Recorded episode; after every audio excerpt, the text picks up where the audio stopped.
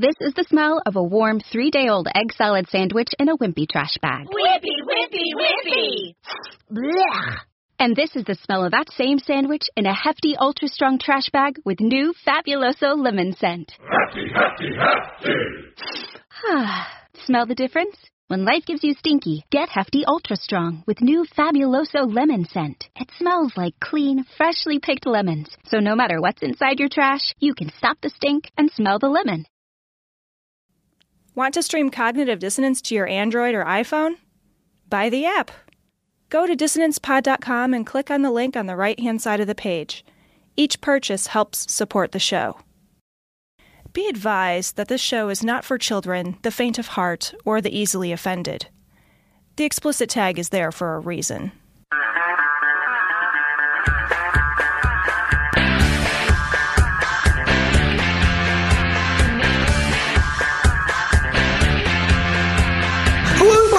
Along black cock, along black cock, along black cock, along black cock, along black cock, along black cock, along black cock, along black cock.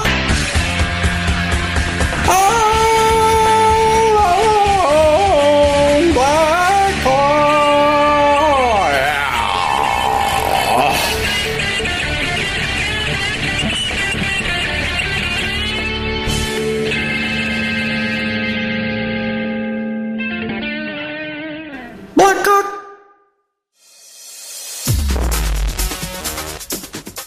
The opinions and views expressed in this show are that of the hosts only. Our poorly formed and expressed notions do not represent those of our wives, employers, friends, families, or of the local dairy council.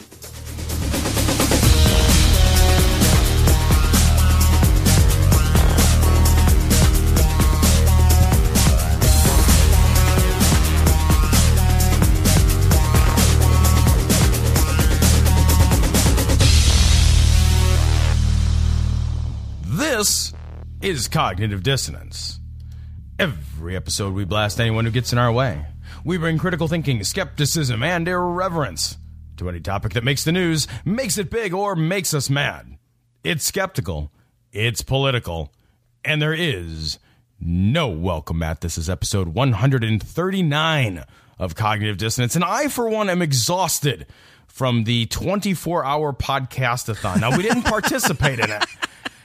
But just being aware of it. Just knowing that someone stayed up 24 straight hours makes me fucking so tired. When I heard this morning, after sleeping all night, about that you know, because I was just like, man, I need another nap. Let's just fucking. After I woke up from my nap yesterday night at around 8:30, and I just stayed in bed and kind of checked the tweets that they had, and then I fell back asleep until this morning, and then I sort of woke up to the smell of bacon, and I was like, what is happening with the thing? And then I ate some bacon and fell back asleep, and now we're recording. So there. I mean, it's really just sort of like a series of sleeps. I don't know how they did it.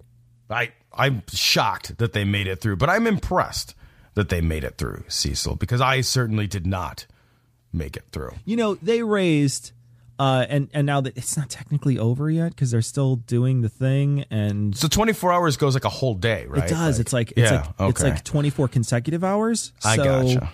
But as it stands right now, they currently, and I got to double check this, but I think they're almost at $1,600. They're almost at $1,600, and that money goes directly to Foundation Beyond Belief. And I know that the podcast-a-thon is not the only time that they're going to be running this. This money is going to continue from, you know, they're going to basically be giving all that money to Foundation Beyond Belief through February 23rd. So. Although I don't know, I think this show's going to come out on the 24th, so you would have to go back in time somehow to give money to them. That's all right. That's our listeners are fucking resourceful people. If you donate enough, you get a flux capacitor. So it's like you know, like you get a tote bag from, you know, like. But the best part is like you can't donate. Like, if you heard about it, it's already in the past, and you get the flux. This is why time machine movies are fraught with paradoxes. It's like that one movie with what's that movie that has all the, like, that weird flow chart? I haven't seen it. It's on Netflix or whatever.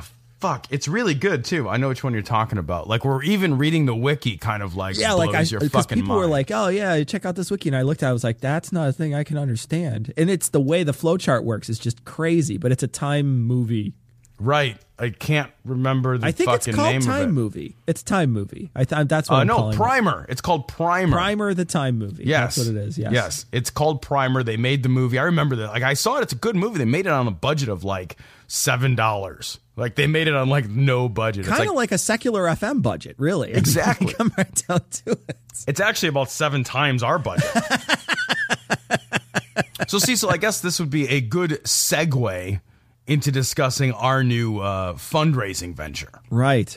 Yeah. So we are now hooked up with Patreon, and we want to thank people. We started it last week, and we had a good response to our Patreon fundraising effort. The fundraising in this case is for us. We are raising funds that we need for us to defer the cost of the show, really. Right, exactly. It's it's not unfortunately free to do the show, and we're trying to do some things with the show too that will help improve our sound and improve our ability to continue doing the show going forward, even as our lives continue to evolve and change. So we want to thank everybody who donated to us through Patreon. We really genuinely appreciate it. Patreon's an interesting donation system because it allows you to pledge a dollar amount, like $1 a show or whatever you're comfortable with. And then every time we put out a show, it just automatically takes that dollar from you and gives it to us. So if we stop doing the show, you don't continue to pay. It's not a monthly service. It's every time we produce content, we get a little bit of a bump for producing the content. So what I suggested to Cecil that we do is we put out each week's show in 135 discrete pieces. Yeah. 1 minute podcasts, right? It's like each one is a 1 minute podcast, and you've got to put the intro in and the outro. So it's like so each one is, you're really getting a bonus there. It's you're getting about 7 minutes of podcast, which is really just about 1 minute of podcasting. But no, it's actually a great way to make sure that the podcast funds come in and we can continue doing it. And we want to thank everybody who's doing it. We're going to read your names at the end of the show, all the people who've joined up. If you want to do it, you can go to patreon.com/dissonancepod, and you can donate on a monthly monthly basis too. I'm told, I haven't gone through yet and taken a look how the actual donations work, but I was assured that you could, if you wanted to, donate on a monthly basis, or you could donate on a single per podcast basis. And if you have like a limit amount in your mind, you're thinking, yeah, your show isn't worth more than $4 a year, dude. That's cool. Just, set it up for $4, have it hit once, and then cancel.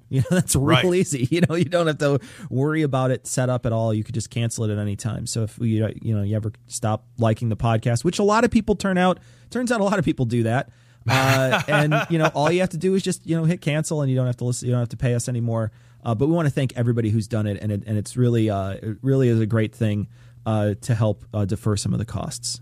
I have no problem attending happy weddings. Okay, if there is a gay wedding and everybody's gay, everybody's happy, I have no problem with people attending a happy wedding, okay?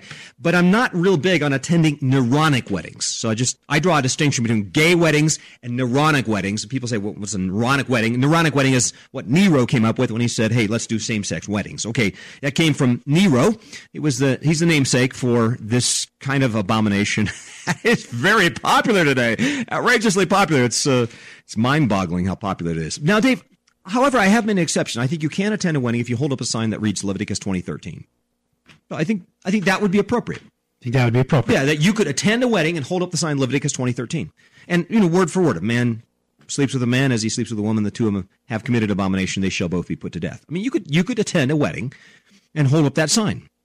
So if you get an invitation to a homosexual wedding, and I guess, Dave, it comes down to if you bake a cake for a homosexual wedding, you could put Leviticus 20:13 on the cake. So, Cecil, the first story I want to go over is from thinkprogress.org, which has flooded my computer with a pop-up. Oh, no kidding, Tea Party man. Senators, fuck think shit, man. Jesus, it makes me crazy. It's like all over. Like, I get shit coming in from the right. I got shit coming in from the top. It's like, have you seen this pop-up? Yeah, I fucking saw that. Can Lord. I be on top of your screen? No. Let me read the story. Tea Party senators introduce You're Not Married Anymore bill to nullify same-sex marriages. You know, the intention of this lousy shithead bill was really, once the federal government said, all right, we're going to get rid of DOMA, we're going to get rid of the Defense of Marriage Act, which basically said, you know, like that the federal government isn't going to make other states recognize marriages that took place in other states. So in other words, cross-border marriages. Like if you get married in Illinois, which is thankfully now coming close to fruition. So if you get married in Illinois... And no, they did. They just people in Cook County just recently got their marriage license. Did they really? Because I was listening to something on NPR where a lot of the collar counties were having a hard time. Cook County was. I did see something specifically from Cook County this week on my Facebook feed. So that's great news. So Chicago has some, but good. That's good because I know, like I said, I know the collar counties. Like they interviewed this woman from McHenry County. She was like the McHenry County clerk, and she's like, yeah, you know, and even if we have to do it, I just don't have the right forms yet. Oh, gosh. Like, well, that's why you're in fucking McHenry County. Oh, you know, man. Fucking asshole. And is that a convenient excuse, right? I mean, it's like, I just don't have the right forms yet. Like, yeah, sure you don't. Fucking banjo playing hillbilly. You know, like this is not an era in which you can fucking make that claim. When I can send you a PDF instantaneously and you have a printer, you don't get to say, I don't have the forms yet. Bullshit. You don't want the fucking forms yet. That's the fucking key. You want to be like, oh, I haven't checked my email with all the forms yet. What I thought, like my first thought was like, why would the forms be any different? Like I don't think the forms say like what your genitals look like. Like draw a picture of your genitals. We need to compare them before like, you get married. You have to like have like a lineup where everybody just whips it out. And you take like a photo of it or something. I don't even know what. Yeah, right. What the fuck do you have to do? Do you have to? I mean, they should. I mean, it seems like it would be easy. They just have. They don't have to have a separate form for, you know, homosexuals to get married. All they needed really now is just one form: individual A and individual B. Like these two people are fucking getting married. Like maybe if the form says husband and wife. Yeah, I mean, I guess, but it, you know, like, why would it say that? Why wouldn't it just be like this is a party and this is a party? Because it's like a fucking contract. You know what I mean? Like it's not It's not a thing where it's like, you know, in this person in the Lord is going to take. No, it's a fucking contract. It's like this person married this person. Why do you need to? And just fucking cross out wife. You know what I mean? Like just be like, no, it's fucking done. And spouse works fucking both ways. So well, that's what I mean. It's like unless the form is gender specific in some way, which I guess I can see them making the form gender specific. That strikes me as, you know, because there were certain assumptions when those forms were created that, you know, no longer are the case. Recreated. Right. Right. Right.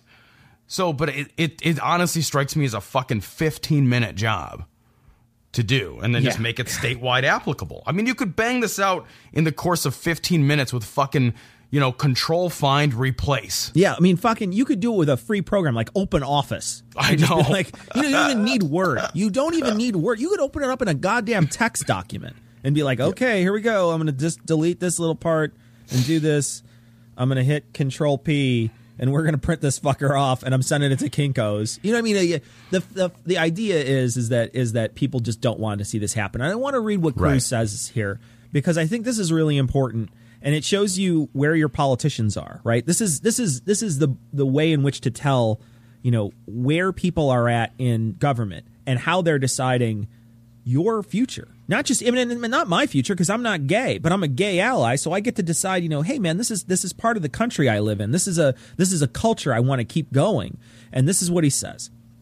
I support traditional marriage. Under President Obama, the federal government has tried to redefine marriage and to undermine the constitutional authority of each state to define marriage consistent with the values of its citizens. Fuck you, values of it. Did you fucking poll all the values of the citizens?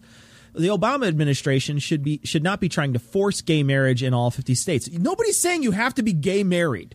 That doesn't make any sense. It's just like, oh, I got to be gay married. Sarah, sorry, we got to get a fucking divorce. I got to marry someone else. And it has to be a dude. We should respect the states, and the definition of marriage should be left to democratically elected legislators, not dictated from Washington. This bill will safeguard the ability of states to preserve traditional marriage from its residents. No, this bill will take away marriages that have been created in other states. Right. Yeah. So, you know, and people will ask, well, you know, why should it matter? You got married and another. Well, like, people get transferred for work. Right. You know, people have, you know, they have reasons to move to other parts of the country. It's a big goddamn place. And the idea that because you crossed some fictitious imaginary political border, which the Mississippi, you crossed the fucking Mississippi. Right. You know what I mean? Right. It's like, oh, great. I went over a fucking body of water and now I'm not married. What am I, a fucking vampire?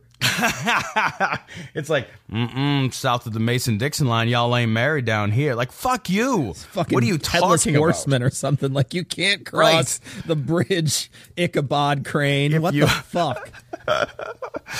So I love that this bill exists, because this bill is going to do nothing. Like, there's no, it's an obviously unconstitutional bill. A state cannot make a law that, like, a state cannot make a law that holds, like, the federal government hostage. That's not how that works. You can't make your state say segregation is legal here. Right. You know, you can't just be like, oh, yeah, well, you know, all the rest of the country can't do it. But, you know, down here in Mississippi, we still hate our blacks. You can't do that. You'd be like, fucking suddenly the National Guard is up your ass. So the idea that you can be like, oh, well, we're just going to fucking make sure all these marriages are illegal is just as fucking ludicrous. I think we got off the track when we allowed our government to become a secular government.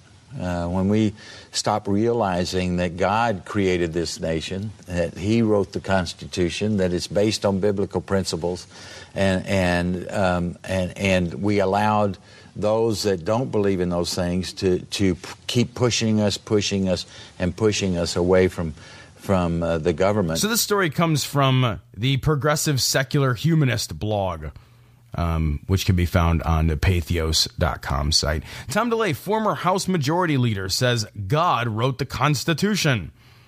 Well done, Tom DeLay. He says, I think we got off the track. The track, the definite article, the track, the defined track. I think we got off the track when we allowed our government to become a secular government, DeLay explained, when we stopped realizing that God created the nation, that he wrote the Constitution, that it's based on biblical principles, said a man who's clearly never taken a history course. Okay, I just have a quick way to see if this is true. If God wrote the Constitution, wouldn't it say you the people instead of we the people? You know what I mean? Like, unless God was awesome, a fucking like a citizen, wouldn't it be like you the people of the United States of America? You know what I mean? Like, wouldn't it say that instead? I got so tired. You know how many of these I have to write? I have to write each one. It's a lot of work, and I have to use one of those quill pens. that shit takes time and effort. I have to go out and hunt the duck, and then I have to catch the duck. I got to make the quill. It's a lot of work. Got to crush the ash into the thing to make the ink. This shit takes time, and I got to think up a different constitution for every country for no reason. And you know I can't just come up with one. You know how that smears? Do you know how it smears? You know. I didn't invent whiteout yet. What if I make a mistake? No, if you read the Bible and all the slavery in it, he invented whiteout. I mean, come on, right? Let's be honest here. Actually, it'd be parchment out. Yeah. It'd be like yellow out. Yellowish. It's got a yellowish tinge to it. Yeah, no, it's so funny. It's like, oh, he wrote the Constitution. I mean, really? This is what we're talking. And I know clearly he's just saying that as like it's a metaphor, right? He's like saying, oh, well, God is, basically saying God is entrenched in the Constitution. But, you read that beginning part. And I mean, let me just read it. We, the people of the United States, in order to form a more perfect union, establish justice, ensure domestic tranquility, provide for the common defense, promote the general welfare, and secure the blessings of liberty to ourselves and our posterity, do ordain and establish this Constitution for the United States of America. No God, a single God in that at all. Not even something, Tom, that would even insinuate a God in that. Nothing. No, nothing at all. I think it's funny when DeLay says, I think we got off the track when we allowed our government to become a secular government. It's like, so we were off track immediately. Like, we were never on the track then. Right. Like, you're off the fucking, it's like the train derailed before you fucking put gas in the engine. Like, it just falls over. Like, if that's the point, If the point of establishing a secular government is the point that you're going to define as the point when we got off track, then that moment was fucking immediately. Yeah. Like immediately, like at the establishment. That is the point where we got off. We've never been on track. Like, according to Tom DeLay, this government has never been on track. Well, you know, so, like, the thing is that the people that are getting Tom DeLay elected, the people that are paying for a lot of the stuff that he's doing, and the people that, you know, they want to make sure that this, that their particular brand of Christianity is represented in government, those are the people who are pulling Tom DeLay's strings. You know what I mean? Oh, those absolutely. Are the people who are telling him, you know, this is the song and dance routine. And Tom DeLay, you know, I'm sure he believes this stuff too, but, you know, maybe he believes it to a lesser extent, but it doesn't matter because, you know, these are the people getting him elected and reelected. And you know, that's the scary thing. You know, I was listening to the Secular FM, the 24-hour podcastathon, and they were talking about a person, and I don't remember who said it. I don't remember who said this, but basically the person said, the job of being secular right now is to put ourselves out of business. Meaning, if I am secular now, what I'm hoping is that in the future, people won't even need to say it. It'll just be an ingrained thought that we won't even think about it. It'll just be right. You know, there's never going to be, you know, we joke about, oh, there, you know, the day that we can look on the internet, the week that we can look on the internet and find no stories of the horrors of religion or people pushing religion down someone's throats. This show is over. This show is done. There's nothing less to talk about. We're done. And, you know, the thing is that with, as long as there's this kind of money in the politics that's moving this stuff forward, we're always going to have something to talk about. Yeah, dude, I mean, this show will be done at that point, which is to say it will not be done this generation. Yeah. You know, or next generation, right, probably. Right. I do hope that it lessens significantly. I think it will. You know, I hope it comes down to a half-hour program. Like, that would be great. Like, every week that we're like, ooh, we're really just kind of running low. That would be, that's a success. That's a fucking win. This is not that week. Yeah, I mean, 14 minutes of talking about farts and then a 5-minute Pat Robertson rant, because the guy's never going to die. No, you know, if we can just do that, that's gold. He'll outlive my fucking kids. Yeah. He'll take the organs from your children. Right? Give me more secular organs. I need more secular organs. Bring me more atheist babies. I need them. Ah, ha, ha, ha, ha. Bathing in the blood of the innocents. Can you believe what could be the world's most fearsome, destructive weapon? Obama's third term? Not really. That's what Secretary of State John Kerry is saying about global warming. It's been so hot this winter. I don't know where Kerry has been spending his time, but maybe he's so wealthy they have a special house that's all has tropical plants in it, so he feels like he's in the tropics. But the rest of us, it's been cold as the dickens. Speaking of Pat Robertson, this one comes from Right Wing Watch. Robertson, it's idiocy. Believe in climate change since it's cold in the winter. Fuck. What? He basically said it was cold as the dickens. It is cold as the dickens, I will admit. Now, for those who don't know, the dickens is a Robertson-approved measure of coldness. Yeah, it's 37-degree wind chill minus. That's what it is. Fahrenheit, 37-degree wind chill, and it was that cold this winter in Chicago. So he's allowed to say that. Now, anything a little warmer than the 37, but still below zero is cold as a witch's tit, according to Robertson. Right, yeah. And a little colder would have been cold as hell, which is totally weird. That's a weird way to say it. Because hell doesn't sound like it'd be cold, but maybe it would. I don't know. It's deceptive. It's one of those colds that burns when you touch it. Yeah. So it's still it's like dry icy ice cold. It's icy hot. It's icy hot. You go to hell and you're like bomb cold. You go to hell and you're like you look it around, you're like, well, this lake of icy hot. I mean, I gotta tell you, like, it's not great. You only go up to your mid-thigh in that lake. You know what I mean? No like, kidding, right? You don't want to go any higher. It burns. I'm not going to lie. You're jumping with the waves. You're just like, burns. No. It's fucking tide boys. Comes in, tide not comes out of icy hot. Like, but, you know, all my aches and pains are gone. Yeah, so that's good. And Joe Namath approves. Yeah. And that's the best part. Joe Namath. Busting out the icy hot commercial. Yeah. From the 80s. Yeah. I am not a young man. Don't make me come over there. I am so old. This Pat Robertson is so awesome because he's talking about specifically that climate change. He's like, oh, these people are so stupid.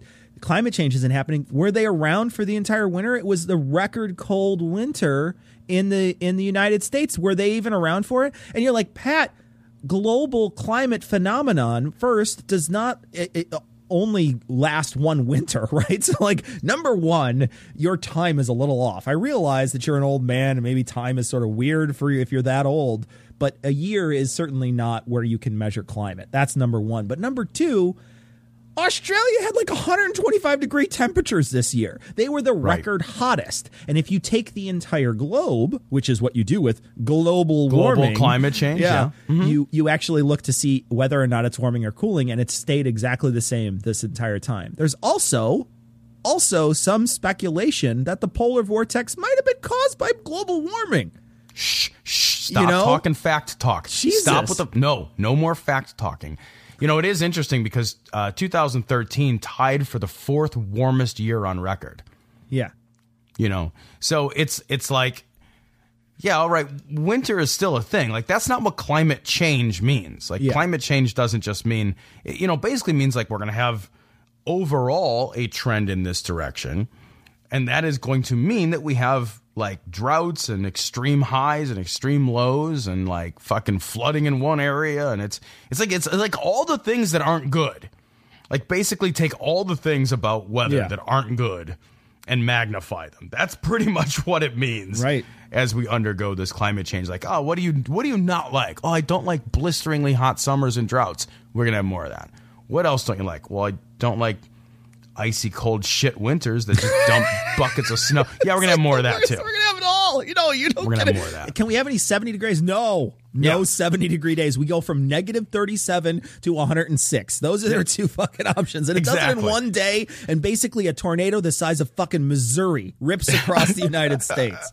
And hailstones the size of, like, VW bugs. Right, like, exactly. Brah. Yeah, but Pat Robertson's so fucking old, like, you would think that he could look back on this and remember the first winter and compare notes. I want to cut him in half and count his rings. You know what I mean? He does say that environmental advocates are using climate change as a guise in order to introduce socialism and take over all of the plants and the manufacturing of the world. When I first read that, I thought he was referring not to manufacturing plants, but like that environmentalists were just going to take over the plants. Yeah, no, the plants, the actual chlorophyll filled things. And I thought, like, has Pat Robertson been playing Plants vs. Zombies again? He has. Like, he's the zombie. He is the zombie. I don't know why. I'm just trying to get to the house. Stop shooting me with these. Will you leave me alone with your things? I'm not a zombie. I'm Pat Robertson. I love, too, that he's talking about, like how they're trying to take over. And it's like most of the manufacturing isn't done here anymore, dummy. That's number one. But number two, like the worst places in the world, some of the worst, most awful climates and climate places that are belching the most filth into the air at this point are the places where the manufacturing is. Like China and India. I mean, look out the window in Beijing. If you can scrape the gudge off the window to even look out, you get 4 feet of visibility. Yeah, no kidding. The idea that somehow, this is not doing anything to the earth is a silly idea. There's so many people out there who say, like, how arrogant of us to think that we could change the earth. And it's like, well, there's a lot of us. I can't change the earth personally, but there's a whole lot of us, man. There's a whole lot of us. There's a huge scientific consensus, and some of the most depressing news that I've read, and this was from a Pew study that they found. Several people that believed in climate change a couple years ago have left they've started to not believe in it because there's been so much anti-backlash from it that there's actually been percentage points lost on people who now do not believe in it and did before. So they were up to like 74% believed in it. Now it's down to like 68 or something. So you're losing people who just don't believe that it's true. And people like this propagate the myth that, that weather is climate. Right. And I think that's an important distinction that people just don't understand. They're like, Someone that I know that is very close to me said the exact same thing the other day, like in a phone conversation. And I was just like, wow, what? No. I hear it all the time. Yeah. I can't, like, and it was a joke. It was like, well, so much for global warming. Ha, ha, ha, ha, ha. And I was like, no, yeah. Stop saying these things. Like, yeah. Every time you say this stuff, it matters. Like, it matters a lot, because it's like people will start to take that shit seriously, and they'll start to like internalize that nonsense, and then we'll just get further and further away from solutions.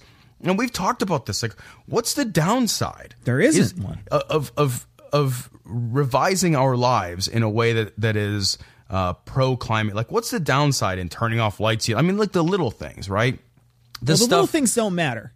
You know what I mean? The little things don't matter. The big things do matter. But, you know, here's a downside, Tom, and I'm going to tell you what the downside is. The people that can make the change, they don't want to lose the profit. That's the fucking downside. I mean, it's real simple to follow. You just follow the profit system. You follow what these people are doing. And you say, like, I mean, I learned about fracking recently. I learned from a guy who's an actual geologist, right? So a geologist spoke, and I watched him talk about fracking. And it was a very fast talk. It was over within 15 minutes, but I learned so much about fracking. And one of the major things that they're worried about is that the fracking gas that comes out, it's not that, you know, they're fucking shooting chemicals into the ground, and they're fucking things up, and there's carcinogens in there and all that stuff that people are worried about on the ground. The major thing is that they're losing gas to the atmosphere, which is a huge bump to our carbon emissions, right? It's a methane that comes out of the ground, or the natural gas that comes out of the ground. Well, that gas goes into the atmosphere, and it's a greenhouse gas, and they're losing a ton of it because they just don't have good enough ways in which to catch it. That's just one way in which you could look at, you know, the profit system that's, you know, tearing up big parts of the country with the fracking and it's releasing shit, all this stuff, because they don't need to catch it all. Yeah, but Cecil, we can do without air. Yeah, no kidding, right? Like, we can just not air anymore. Yeah, you could just dig a hole and put your face in it. So we're going to take a break and give you some new information on how to find us, how to find our Patreon link, how to donate through Patreon. So take a listen to this break for a change. If you would like to contact the show, visit the website DissonancePod.com for the links to the Facebook, Twitter, Google+, and email accounts. You can also call and leave a message at 740-74-DOUBT. That's 740-743-6828. Did you know that you can become a patron of the show? Go to Patreon.com. That's patreon.com/dissonancepod. And you can donate to the production of Cognitive Dissonance on a per-episode basis. If you don't want to donate money, please take a moment to give us a good review on iTunes or Stitcher, or tell a like-minded friend about the show. So to everyone who supports the show, glory hole. You fucking rock. So this next story comes from jpost.com. Denmark outlaws Jewish and Muslim ritual slaughter as of next week. Animal rights come before religion, state's agriculture and food minister says. Move is an attack on Jewish religious practice, says predictable Jewish outrage. So right now, when animals are slaughtered for meat and what have you, the rule is that the animal should be stunned before its throat is cut. So you gotta, that's what they want to do, and I guess that is somehow antithetical to being Jewish or Muslim. So if you're Jewish or Muslim, you don't want to stun the animal. So it matters for some reason, even though the practice of stunning and then slitting throats was never a part of, you know, their 3,500-year-old fucking ghost story. Yeah. So like this was created. You know, thousands, millennia after. But somehow that's verboten. So what they want to do is they want to slit the throat of the animal and then stun it. So that's sort of like saying, like, you were going to have heart surgery. Oh, okay. So how's that work? Well, we're going to knock you out, and then we're going to cut open your chest. Okay, but you're going to knock me out first, right? Yeah. Well, or we're going to have fucking Jewish heart surgery. Yeah, how does that work? Well, what we're going to do is cut open your chest. wait, fucking, and then knock you out. No, you have this backwards. You ever seen those billboards that are like, abortion stops a beating heart? You're like, Jewish heart surgery stops a beating heart. There's going to be some people, I think, that argue with this and say, regardless of how you kill the animal, it's still pretty cruel to be killing animals. So I think the person who's a moral vegetarian, I think, is not going to be on the side of either of these people. Right, to say whether you're stemming them, it doesn't matter whether you're doing. I'm not a moral vegetarian. I'm a person who eats a lot of meat, so I'm not on that side of the fence. But I can understand their argument, right? I understand where they come from. So we're certainly not going to be arguing from that point of view. But I also think, I think that there is something to be said about. I just think meat that is properly made and properly slaughtered is going to be better. It's just going to be a better meat product than the meat that's like fucking all worried and fucking full of adrenaline and weirdness and just like bouncing all over. And, right. I mean, and really you are killing you're mass killing these animals. The idea that, you're not going to do this in the most humane way possible. And I understand that, and I know we're going to get some fucking weird emails from people. I know you can already sense it. Like as soon as I posted this story, I was like, oh. Have you seen this? Yeah, I've seen animals be slaughtered before. I have killed animals before myself. So I have seen them be. So don't send us your links with that stuff because you're not going to shock me. I'm not going to be shocked by it. I don't care. But the fact is that, if you can try to be as humane as possible about it, then, do it, do it. Again, what's the harm? And the fact that you're, hiding behind your beliefs to keep this cruel practice in place is, this is another step back. And we've got to start eliminating these steps back. Maybe down the road, 40 years from now, Tom, there could be a moment where people go, yeah, why are we killing animals again? And that could be totally a valid question. And it could the entire concept. I think that's probably going to be one of the major things that starts changing in our culture. Because I think, we're talking about greenhouse gases earlier. Some of the most major greenhouse gases come from animal production. The production of meat for humans is a huge greenhouse contributor. So if we could start getting rid of the entire factory farming place that, this giant industrial complex that dominates the industry, maybe things start changing.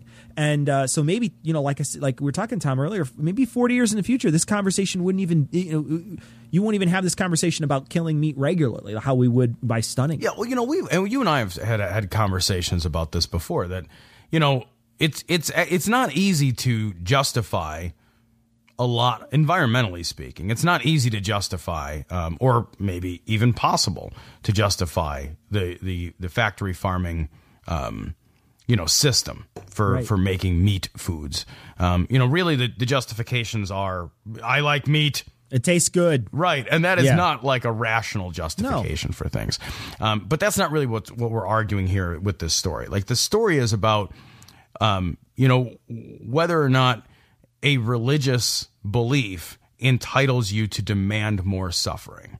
That's the way that I read this story. Right, absolutely. That's a great way to put it. It's like, I believe I have a religious conviction, and so I demand more suffering. And it's like, well, we have a method that's less suffering. No, fuck that. More suffering.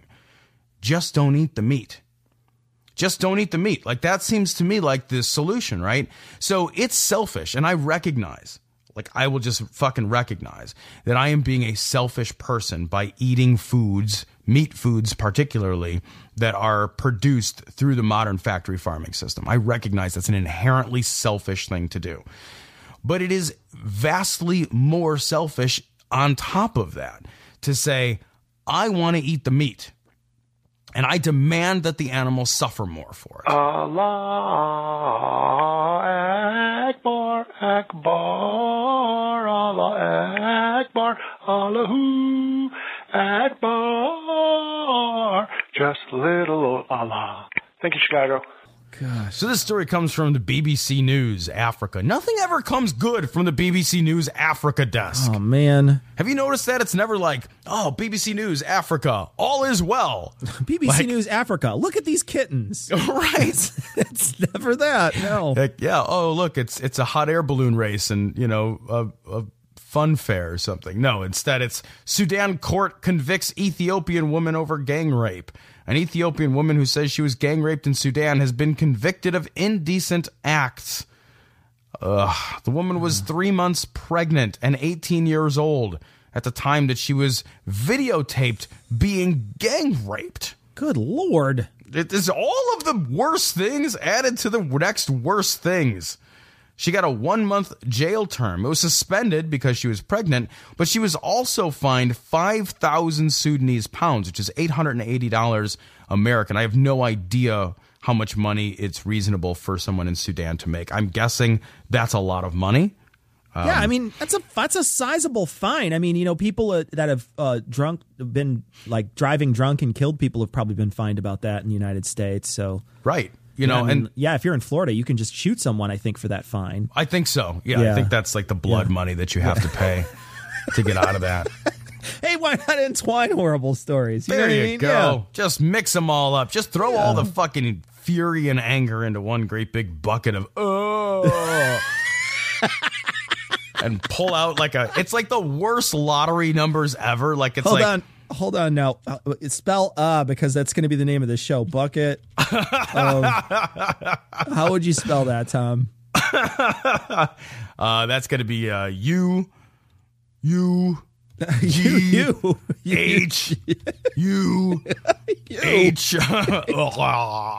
That's pretty good. I like that. U-U-G-H-U-H. Okay, that's what it's. All right, excellent. I like it. She almost she got off easy because she could have also got off easy. Holy shit! Fuck, I did not intend that.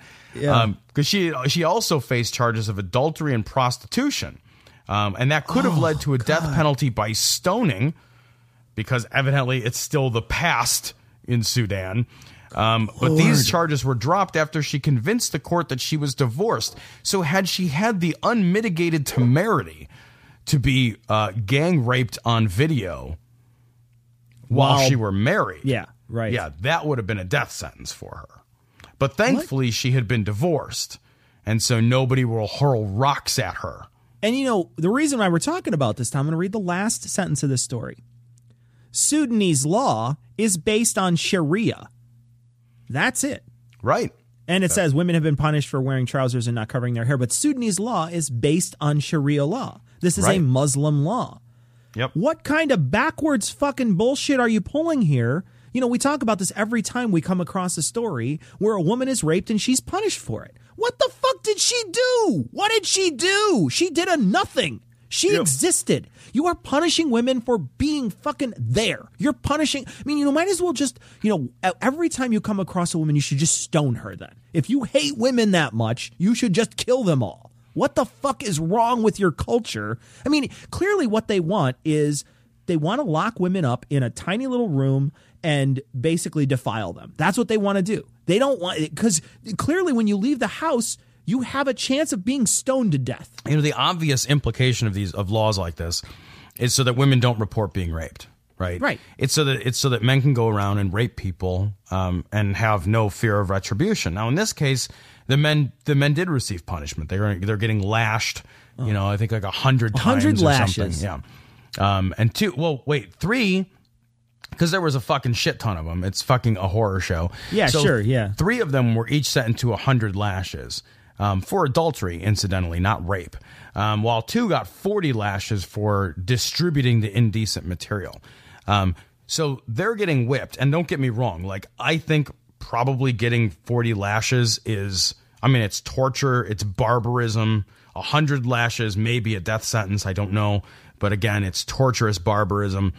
But it's not being stoned to death for being the victim of a fucking crime.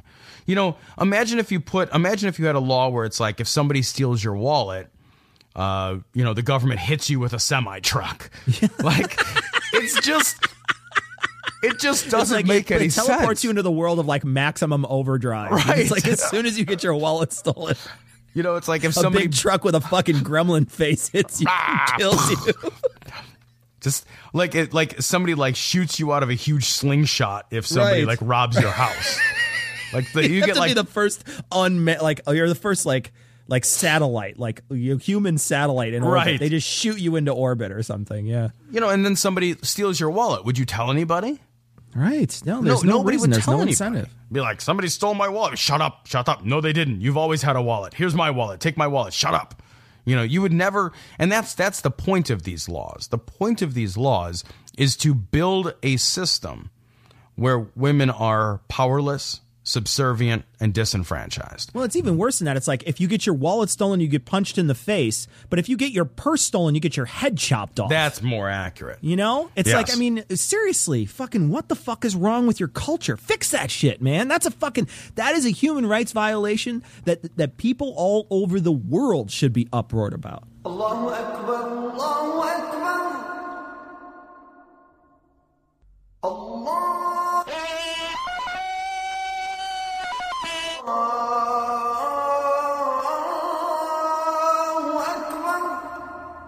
Oh, it's worse, Tom. Oh, you know, God. I say it gets better. I don't know that it gets better. It's not better at all. So I vetted this story as well as was possible. I found it in 4 or 5 different places. This is from opposingviews.com. Syrian girl stoned to death for opening a Facebook account because fuck. A young girl in Raqqa, Syria, I probably horribly mispronounced that, was stoned to death for committing a crime under Sharia law. The crime was to have opened a Facebook account. Evidently, opening a Facebook account is indecent or immoral behavior.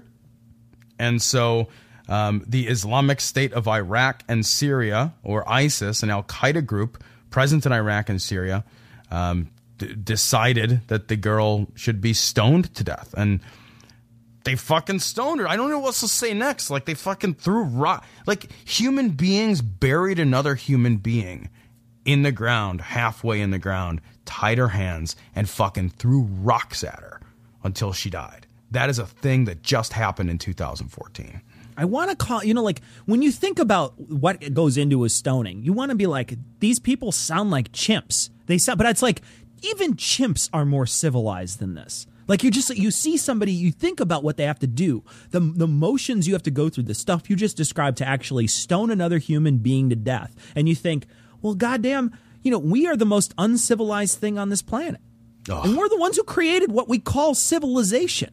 Right. Right. You know, doesn't it occur to you that, like, somebody has to knock on your door and say, like, oh, hey, come on out. We're going to throw rocks now. What? Well, yeah, somebody opened a Facebook account, so we gotta stone that person to death. Like, and people show up. People show up to throw the rocks. People are obviously, I mean, like there should not be a culture where anybody attends that event. Like, there should not be a culture where anybody's willing, and I know it sounds so cliche to say it, but nobody should be willing to pick up the rocks. Right. Like, everybody should be like, fuck that noise. Like, I'm not picking up a rock and throwing it at another human being to kill them. Like, that's like, this shit is fucking out of control. It's crazy. The problem, Tom, is that people fucking, you know, there's probably plenty of people there that don't want to do it. There's probably, I would say, a lot of people there don't want to do it. But if you don't pick up the rock, then you're just as culpable in this. You know, you are to blame as well. You are someone who they're gonna look at and say, you are the other now. I just you know, how many I don't know if you've seen this on the internet. I'm sure you've seen it a million times when you watch, like, the fights that are being taped on the internet, when somebody, like, on the side sort of gets involved in the fight peripherally when they're trying to, like, break it up or things like that, then suddenly they're the object of someone else's fury. And it's the same thing here. Imagine if you come out there and you stand in front of this girl and say, no, she just created a Facebook account. They're like, kill him. He created a Twitter account. You know what I mean? Right. Like they'll immediately stone you. What do they do if you create a Google Plus account? Oh, my gosh. Good Lord. They just lop your head off. I mean, they probably won't know what it is, though. So. It's a Google minus account then once they lop your head off. There you go. So, yeah. No, but you know, nobody's going to stand in front of that girl. Nobody. I mean, clearly, if they are willing to kill someone, literally take the life of another human being because they created a fucking Facebook account, you're not going to be able to stand in front of them and reason with that group. That's true. Yeah, I mean, what? Because reason doesn't. I mean, obviously, reason is not a part of this process. Right. When you have laws that are based on a religious text, then you've basically ceded control of your legal system from reason to superstition. That's what you've done. And now that system, because it no longer relies on reason, reason can't be used to mitigate its effects. It can't be used to moderate it. And so it can be abused. And that's what this is. Like, this is an abuse. Yeah. I mean, it's obviously an abuse. And somebody posted when I posted the story, you know, somebody came back and was like, I wish that people didn't misrepresent my religion of Islam like this. You know, this isn't true Islam. And I think you posted back, like, see no true Scotsman. Right, right. And you hear that all the time, like critics of people like us who are critical of this. So critics of critics. Frequently will point out, like, oh, well, you know, there's 3 billion Muslims in the world, and most of them are, you know, fun-loving, peaceful, you know, wonderful human beings. And I'm sure that that is the case. I am fucking sure that that's the case. But it doesn't mean that this shit didn't happen. And it didn't happen, you know, by some crazy dude. We don't cover the crazy dude did a crazy thing story usually. We cover the, you know, here's what the courts said. Yeah. Here's what your laws are based on stories. Yeah. And there was somebody, again, on that Secular.fm 24-hour podcastathon they just did, was talking about Sam Harris. And I guess Sam Harris has written somewhere like, you know, we would be saying the same thing about Christianity because they did just the same kind of crazy shit, but Christianity has undergone the hammer blows of civilization for many, many years and the hammer blows of Reformation. Right. And I feel like, you know, we are starting to come, I think, to the point where people like that tweet at me and say, this isn't what true Muslims do. You need to take it up and be like, we need a Reformation then. We need to basically say, you people are crazy. We are not with you. You are fucking nutters.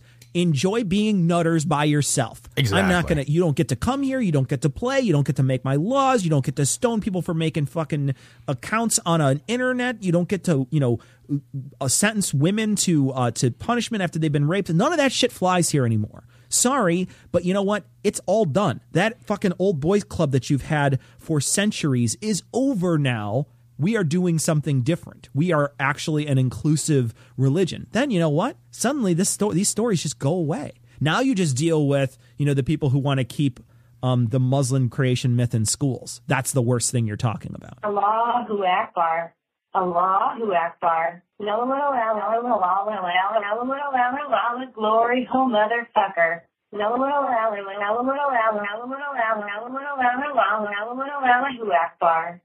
Fuck dolphins and giant worm. I love this story. We covered a variant of this story a while back. This is from the Daily Mail.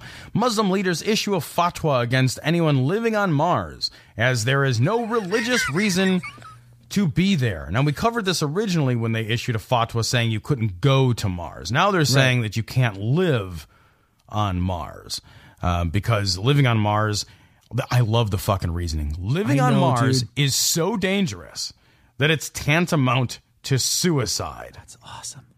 Says a Muslim leader. Yeah, which, you know, there are some Muslims. I'm not saying all Muslims. But there are you. Yeah. That blow themselves up. Yeah. Come on.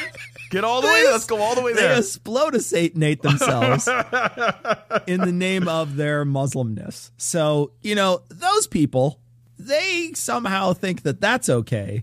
But, you know, science and, you know, leading the cause of science and going somewhere else to try to understand the universe is a bad thing. That's a weird. What a weird thing to say. Yeah. Where's the fatwa? Like, why aren't they issuing fatwas against killing civilians, bombings, suicide bombings? Like, you know, like if living on Mars is tantamount to suicide, isn't actual suicide tantamount to suicide? Like, are we just? It wouldn't take much of a pen stroke to make that possible. Hang on a minute. Let's do the quick math. Yeah, carry the 4. Fuck. Yeah. What? But and then of course when we first covered this, because they said like, well, the Muslims can't go to Mars, and like I was laughing because it's like, well, there's no fucking danger of any fucking Muslim country launching a rocket to anywhere, right? You know, but this story is saying like, well, you know, there's going to be like an international fucking camping trip to Mars, and like we're, you know, people have applied from all over the world, because of course there's scientists and scholars that live in the Muslim world. There's plenty of scientists and scholars that are Muslim, that don't live in the Muslim world, that live in the Western world. And people have applied to go to Mars. It's a one-way trip. They're going to send like vehicles and robots and shit there first to basically do some buildinating ahead of time, so that when the Mars explorers, and I can't even believe I'm saying this, when the Mars explorers show up, there's an awesome place for them to live. And by awesome, I mean, coolest shit ever. It's so fucking amazeballs. I don't even know how to say it. Fucking the best thing ever. Just like, I'm going to send a goddamn robot somewhere else to fucking terraform a tiny part of this planet. Right. So you can live on it. Oh my God. I wish I were a younger, more single man, because I think I would be like, if I were just, I wish I were a more fit man, you know, like. I think. I mean, and I didn't have an English degree because nobody's going to take that. Yeah, guy, right. But they're like, yeah, send an English. No, that doesn't have a job to. What's he going to do? Fucking read a book up in Mars? Like, we don't have a McDonald's up here, right? But I mean, seriously, like I would go. If I were still 20, and this was a thing, I would. I think I would consider changing my life to go, and die on Mars. Because fucking Mars, man. Be amazing, man. It'd be amazing. And you'd be a pioneer. And the stuff that they're doing is just outstanding. And when I saw the time frame, because most of the time I see the time frames for these things, Tom, and I think, oh, well, I'm going to be dead by then. When they're like, when they're talking past 2050, I'm just like, I'm probably going to be dead. And, you know, maybe the fucking civilization is dead at the fucking rate we're going for some of this stuff, you know.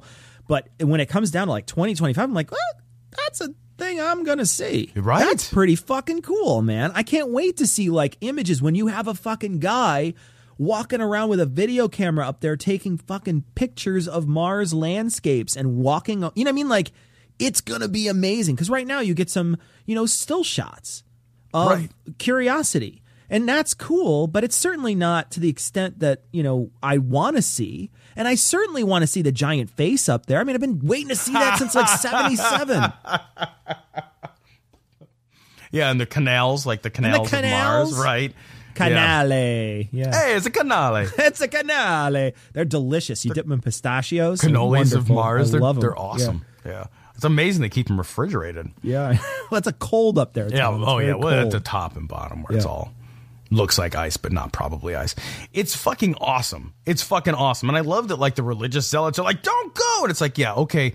So what's going to happen in the future is we'll basically ruin Earth, leave the religious zealots here, and blast all the thinking peoples to Mars. Like, that's like, that was like kind of it. The long-term solution. It's like, well, you can fucking have it. You can fucking behead each other and throw rocks at each other and do whatever fucking crazy, kooky, backwards, chimpanzee stomping bullshit you want to do. The rest of us will launch rockets to other planets. We're going to be somewhere else. Right. Yeah, for sure. This story is from CNN. Also, everywhere else. Fucking everywhere, because it's awesome. We got it from a ton of people. A ton of people sent it to us. Absolutely. It's every bit what you think. Reality show snake handling preacher dies of snake bite. Jamie Coots. The motherfucker's name is Coots. His name is Coots, Cecil. Like...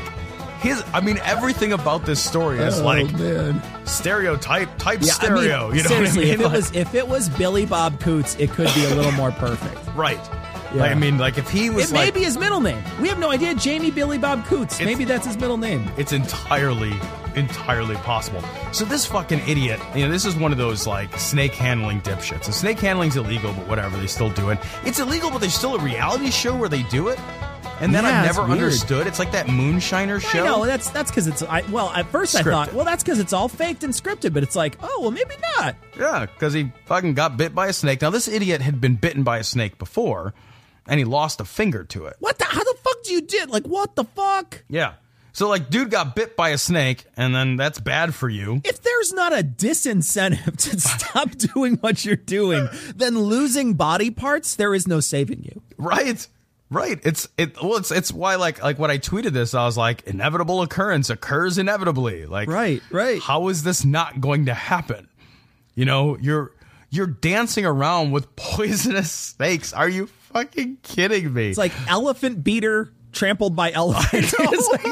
Okay, well, we're going to chalk that one up to stupidity and move the fuck on. You know, Cecil, I know I've talked about this in the past, but like one of my favorite shows, like guilty pleasure shows on Animal Planet is this show called Fatal Attractions. And it's because these fucking goobers get wild animals and they keep them as pets, right? And I know we've talked about this, but I fucking love it because it's like the same thing. And it's like somebody gets like a lion and they're like, oh, yeah, I got a pet lion. And then they show the lion when they show like home video and the lion's like a little baby lion and it's super cute. And they're like rough housing with this baby lion. And you cannot help but be like, oh man, I want to pet that baby lion. And then like fast forward to like 9 months later and the lion like weighs like 350 pounds and it's made out of like steel and anger and sharp things. And it like, and the people are like, oh, I got fucking, I'm not sure what to do with the lion. And then they're filming them and they have their back against the basement door and it's like pushing in. You know? It's like, I don't know what to do with this lion. And then, like, later on, it's just like a voiceover, and it's like, and he was eaten by a lion. He's dead. He's dead now. Or it's like those fucking... play the sad violin music. Right, it's like, oh, what got him? Was it pneumonia? No, it was lions. Certainly wasn't malpractice, right? The vaccines killed him, is what happened. That's what happened. Too much apple cider vinegar. That was the problem. Man, that'll put you right out. Yeah, just rub a little dirt on that lion wound. It's like when those fucking Siegfried and Roy, when they're like, hey, no kidding, right? We got a tiger. And then at one point, the tiger was like, wait a minute. Hang on, guys. Hang on. Wait. Watch this magic trick. It's called I'm a fucking tiger. That's how the tiger turns to the other tiger. He's like, I think that guy's made of meat. Hold on a second. Let me check my hypothesis. The tiger's in like a lab coat. It's got a clipboard. It just says meat or no meat, and it checked the meat box. He's got like a big dry erase marker in his cage, and he's got a complex series of equations, and it just says it equals meat. You just see like the sign goes off above his head. He's got a complex PowerPoint with animations.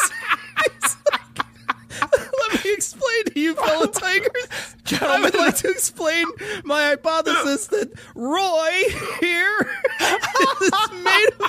is made of meat.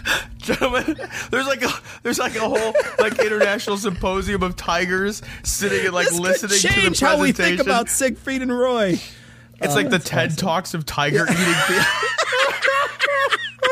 No, they'd be Tony the Tiger Talks. I think. I don't think they'd be the TED Talks. Gentlemen, I propose we eat the magicians.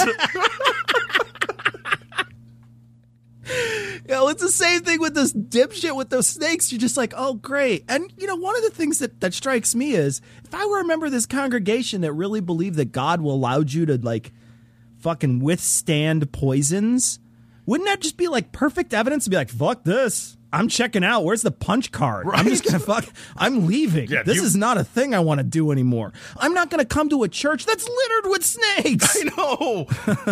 Yeah, the first time, and there has to be a first time where they hand you the snake, and they're like, okay, get dancing. Go. And go. Yeah, you're like, wait a minute. Is this like a training snake? Like, do they have training snakes? Yeah. Like garter snakes from India, to start with? Did you ever see those guys that do the fucking oboe thing where they make the snakes move around? You know they pull the fangs out a lot of those guys. Well, it's not surprising. Otherwise, you're going to get bit in the face by a snake. By a cobra, which probably can't, you know, I mean, let's be honest, it's probably not going to do very good for you. I mean, it's certainly not as bad as getting your MMR vaccine, but it's pretty bad. But it's still bad. Yeah, it's still bad. It's not Jenny McCarthy bad, but it's still it's still bad. It's Siegfried and Roy bad. And you know people are still going to dance with these snakes. Oh, God. Because the reason he died, right, isn't because he got bit by a poisonous snake. Yep, you're right. He didn't die from an abundance of poison. No, he died from a lack of faith. Yep, that's what they're gonna think. Like, either that or God was on the pisser. You know what I mean? Like, oh man, I told him not to touch the snake while I was in the bathroom. like hillbilly God looks up like, Coots, when did you get it? Oh man, that's my bad. I had lentils and they just go right through. Boom! I'll tell you, I got irritable bowel after all. I don't know. Have you met Siegfried and Roy? It would be awesome if there were other pastors or other things instead of snakes. They're just we're gonna shoot live fireworks into our faces, other shit. I'm gonna swallow this mortar shell. Just doing more and more unbelievably, extremely dangerous, crazy shit. Welcome to the Russian roulette church. Fuck, what? You want answers? I think I'm entitled. You want answers? I want the truth. You can't handle the truth. This story comes from the Telegraph. Catholic school speakers tape pupils together to teach chastity because nothing works for teaching teenagers how to not have sex than by taping them together. It's why don't just go camping? Put them in the same sleeping bag. See if that works. That's not how that works. Anyway, this Catholic group sellotaped. I don't know what that is. That's a British duct tape, I'm gonna guess. That is. I'm thinking it's the cellophane, the tape, the sort of tape that's that you use to packing boxes. That's what I'm thinking it is. I don't know what that is or not. Yeah. But I think it's the packing tape. Right. Well, they basically taped people together. They taped a girl to 3 boys because. You know, the internet. And they take the Heyo. Girl to 3 boys. And then they tore the tape off, which could not have been comfortable. And the tape was gross with skin cells and fucking hair. And then they were look, the tape doesn't work anymore. So chastity. I think if you're going to hire these people to cover your sex ed portion, I think you get what you pay for, because we're basically treating sex ed like a ShamWow commercial. And you're just okay, well, you get what you pay for. You know what I mean? You're going to love my nuts. You're going to love my nuts is what I'm saying. And I love that the idea is that you've been ruined by sex. That's what they're selling here. Right. Is it yeah, well, you've been fucking ruined by having sex. Well, that's actually not how vaginas work. Yeah. So, I mean, because you can totally just have more sex with them. It's not you had sex. It just keep on having the sex. Right, it's not like you get to have, because if the analogy held, then a vagina would only be good 3 times.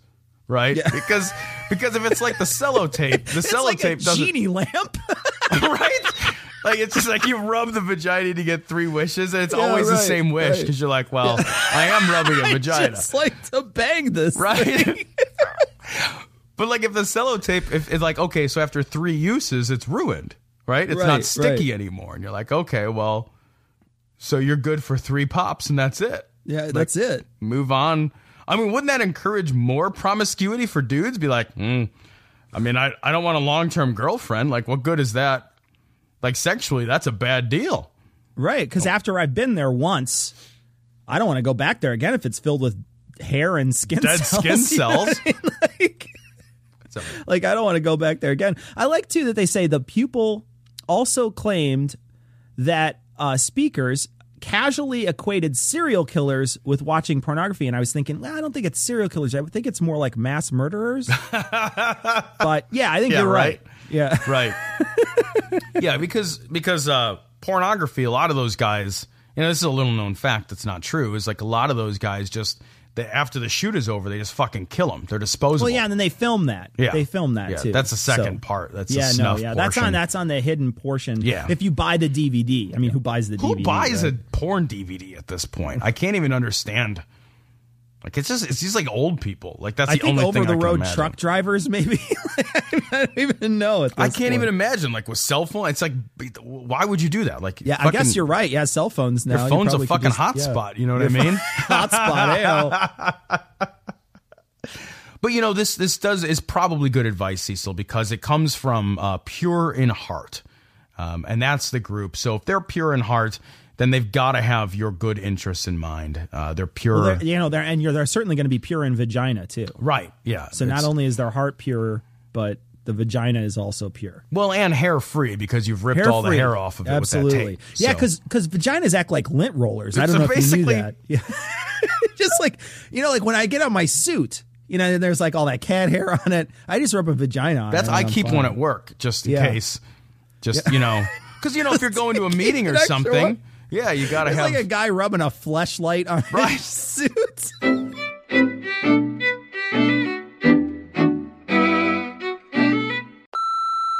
Hey, guys, this is Seamus from out in Texas. I just want to let you know, you guys, great podcast. But, other than my family, I've met like 3 people here who are atheists. Just to put that in perspective, I live in an area where a few million people live. I live in Dallas. So, yeah, just keep up the good work. Oh, by the way, I don't know how you missed this in the last episode, but Bob Jones University, BJU. Just letting you know. Glory hole, motherfuckers. So we want to thank all the people who have donated to the show. So we're going to read off your first names because we certainly don't want to implicate anyone as a fan of the show. I know that people don't want to be. But also some people are still kind of, I think, you know, they're not out atheists. So we want to make sure that we don't mention people's names if they don't want it mentioned. But we do want to tell people about the people that are contributing. So Randall. Taisha, I think that's how you say that. Yeah, why not? I think it's Taisha. Yeah, well, okay. Jean, Jennifer, Thomas, Michael, Tom, Lynn, Liam, Johan, Terry, Ian, Benjamin, William, and David. Thank you all very much for donating. You guys are awesome, super awesome human beings. So thank you again. And if you want to donate, you can find us at Patreon / dissonance pod, and you can donate on a per podcast basis. And if you don't want to donate, that's totally cool too. You know, one of the things that you can do to help support the show is to leave us ratings on iTunes and Stitcher. Those are awesome ways to help support the show. So thank you anybody who listens, everybody who supports the show in any way they can. We want to mention we got 2 voicemails from Esme, and they were both long, and she was cutting out during the voicemails. And I want to mention, too, to anybody who sends a voicemail, a 40-second voicemail is a thing of beauty. Esme tried to keep it short, and I applaud her for it, but it's just too hard to play because the voicemail kept on bouncing in and out. And the podcast that she was trying to plug that she's on, you couldn't hear her, but she did luckily send an email to our Facebook account, so I got the link. So we're going to be putting the link for the podcast that Esme is on. She's a guest on the show. I listened to a little bit of this near the end. I listened to it, and they talk over a clip, and it's very funny. So if you want to give it a shot, it's on our website for this episode 139. So you can find Esme, the cognitive dissonance stalker, is on a podcast. But I wanted to mention to people who send us voicemails, a sweet spot voicemail is something that you have sort of got down a little bit, that you've thought about a little bit, maybe even written down a little bit, and you burn through in about 40 seconds and you speak nice and clear. Those are awesome voicemails to get, and we'll play those. And we got an actual iTunes review this week that was like, hey, why don't you guys play those anymore? Because we haven't been getting ones that we can use. A bunch of people sent in some in the past where they're playing a recording of something in the background and you can't even hear it. Like you can barely hear what's happening. Sometimes people will call in. We got one from someone by the name of Meg about a couple weeks ago, and it was about vegetarianism. It seemed like it was a great voicemail, but it cut out right in the middle. She started speaking, it cuts out, and then it came right back on near the end. So clearly Google Voice fucked up there, but sometimes we just don't get the full voicemail. So if you don't hear your voicemail, sometimes the voicemail gets a little fucked up. And sometimes we don't have time to play the voicemails. That happens too. But if you send us a voicemail and it's nice and short and you speak nice and clear, chances are we're going to play it. Yeah, please don't be offended if you don't hear it. There's usually a good reason, a technical reason or something where it just doesn't fit in the show or it wouldn't be good to listen. But we listen to everything you guys send. Yeah, absolutely. Yeah, it's not being ignored. It just might not make it to the show. We started the show out with a call to prayer from Kevin. We want to thank him for creating that. We got a message from – this is a message from the past to Daniel. We talked about this last week, but we wound up cutting the email section last week because of my audio. But this – is a message as well from Daniel. Tom, do you want to read it really quickly? Sure. Gentlemen, this email comes to you from September 26th, 2011. I'm currently listening to episode 14 of your podcast, and I'm pleased to report that you have not yet fucked it all up, and your show is still immensely entertaining. Yeah, you got years to be disappointed, my friend. Yeah, I can't wait till it gets to like episode 16. He's like, you guys suck. What the fuck? What was I thinking? I have wasted my life. I do have to say that listening to you every single day for the last week has made me rather anxious about the 2012 presidential election, in particular this Rick Perry fellow. Keep up the good work. I look forward to someday catching up to you in the space-time continuum. I presume there are plenty of events in the future that piss us all off. Thanks for the free entertainment. Great. I love that. That's great. Rick Perry fellow. That's awesome. We got an email from JD, and JD sent this email, and I'm going to read it really quickly. I think it's great. It just says, thank you. Being an asshole homo fag from Texas, I speak loudly, aggressively, and often about gay rights. Rhetoric and activism are normal parts of my life, and I'm constantly surrounded by support and similar voices from my turd burglar friends and luckily my family. Then I hear the same arguments for gays to be treated equally that I hear all the time, but coming from y'all. And it literally says y'all. I know. I thought that was awesome. Yeah, I thought it was great. And frequently.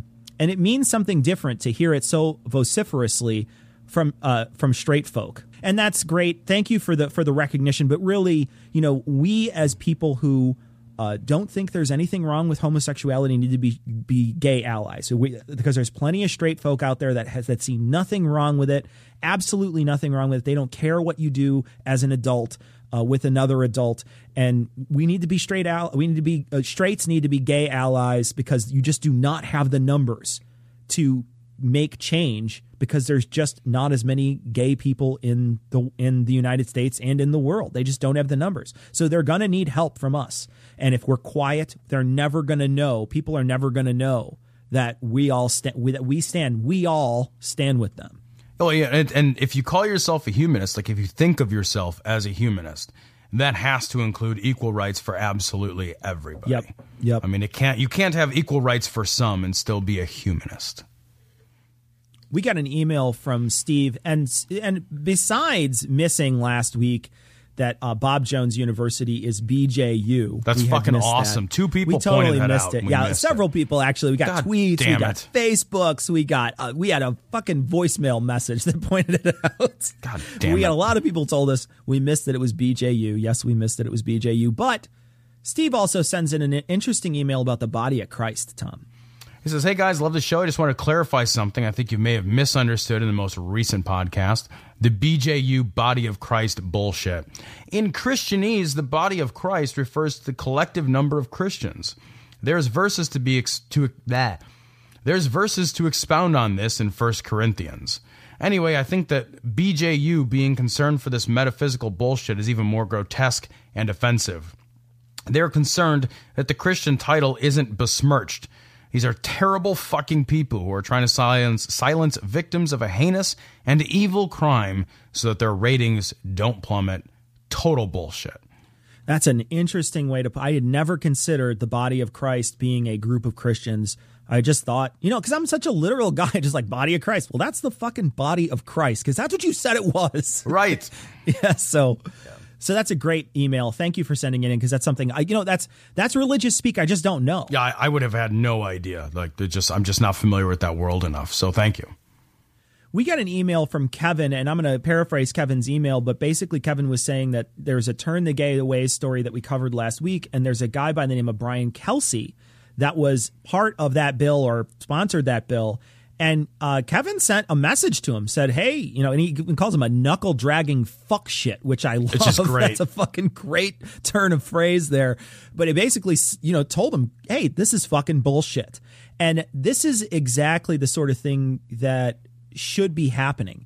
We are an information source to a lot of people about events that they may not hear about.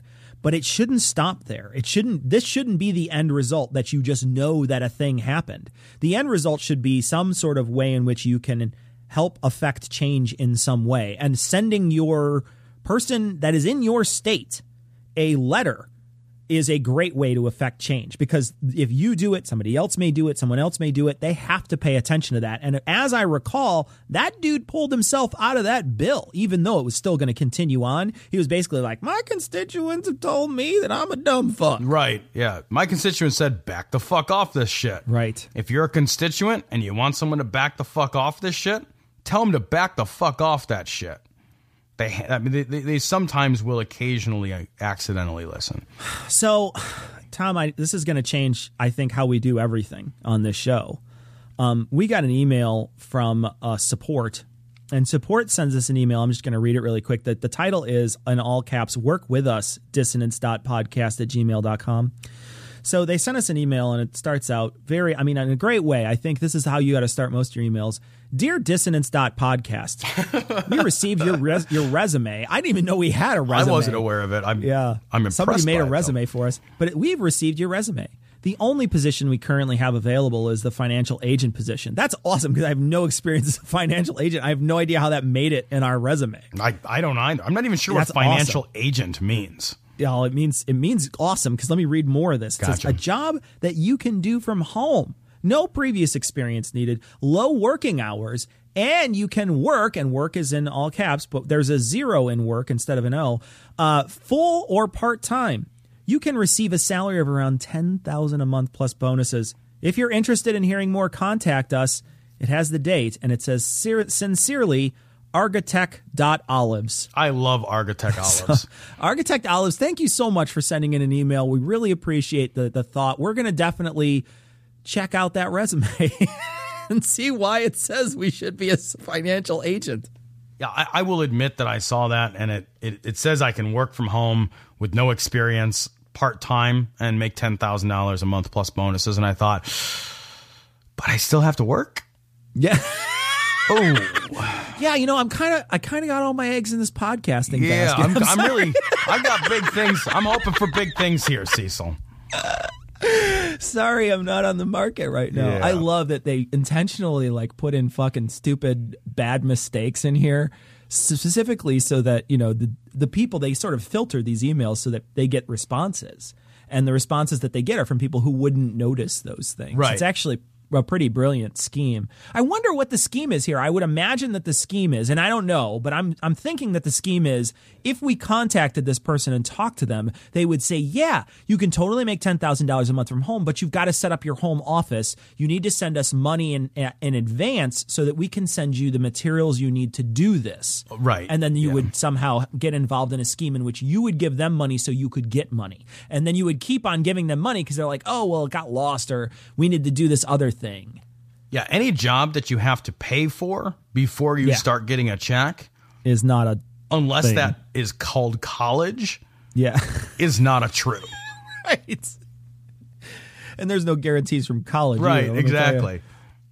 We got an email from Galen, and Galen sent us a bunch of logos for Cognitive Dissonance. Galen, thank you very much. And to everybody who sends in logos and theme songs and things, we really appreciate them. The logos, though, we kind of already have a brand, so we can't really use these right now. But, you know, we'll keep them on file just in case we can use them. But we thank you for the time that you put into it. That's very nice of you to do. Yeah, it's super nice, and we genuinely appreciate it. Just because we don't use it or don't change it doesn't mean that we're less appreciative of it. It's just that, you know, we don't want to change things up. We've got shirts and, you know. Yeah, stuff like that. And people recognize our... Right. Yeah, we actually got a comment recently. Somebody sent the Scathing Atheist a comment that was something like, you know, by the way, Reasonable Doubts, Thinking Atheist, and Cognitive Dissonance all have a black silhouette of a face That is the sign of the popular atheist podcast. Get on it. It's kind of true. It's sort of awesome. It's funny. Yeah. Well, it's, you know, when you're a humanist and you use a human for your logo, go figure, right? Right. There you go. Yeah. Wow. So we wanted to mention a couple of different crossovers that we're going to be doing. Andy from Incredulous, Andy from the UK, contacted us, and he wants us to be on. We're going to be recording later this month with him. We hope we're going to set it up. So when that comes out, we'll let you know. But Incredulous is a great show. So if you haven't heard any of the Incredulous, we are on 2 of them. You can search our archives and find us in there. There's other great people that have been on that show. Gio's been on that show. Some folks from Skeptic's Guide to the Universe have been on that show. So check it out and take a listen. There's also a crossover that we're going to be doing with the folks from Atheistically Speaking. They're going to be on our show. We hope next week. We're going to try to hammer this out. This is Thomas from Timus in the Bible. His new show, Atheistically Speaking, with his co-host David. They're hopefully going to be on our show next week, talking about a story and also doing an interview about their brand new podcast, Atheistically Speaking. So we'll hopefully have them on to chatter along with us. But this is our first ever paid show, Tom, and I think it went okay. It was okay. I think it's as okay as any of the others. Yeah, let's not pretend that the paid shows are going to be better than the free ones. Let's not try to set a precedent here. Yeah, Cecil. Let's not set up any unrealistic expectations. Because shit is just what shit is. Yeah, totally. Right. But we want to thank everybody for listening and everybody for supporting us, and we will talk to you next week. But we're going to leave you as always with the Skeptic's Creed. Credulity is not a virtue. It's fortune cookie cutter, mommy issue, hypno-Babylon bullshit. Couched in scientician, double bubble, toil and trouble, pseudo-quasi-alternative, acupunctuating, pressurized, stereogram, pyramidal, free energy healing, watered downward spiral, brain deadpan, sales pitch, late night info docutainment. Leo, Pisces, Cancer cures, detox, reflex, foot massage, death in towers, tarot cards, psychic healing, crystal balls, Bigfoot, Yeti, aliens, churches, mosques, and synagogues, temples, dragons, giant worms, Atlantis, dolphins, truthers, birthers, witches, wizards, vaccine nuts, shaman healers, evangelists, conspiracy, doublespeak, stigmata, nonsense. Expose your sides. Thrust your hands, bloody, evidential, conclusive. Doubt even this.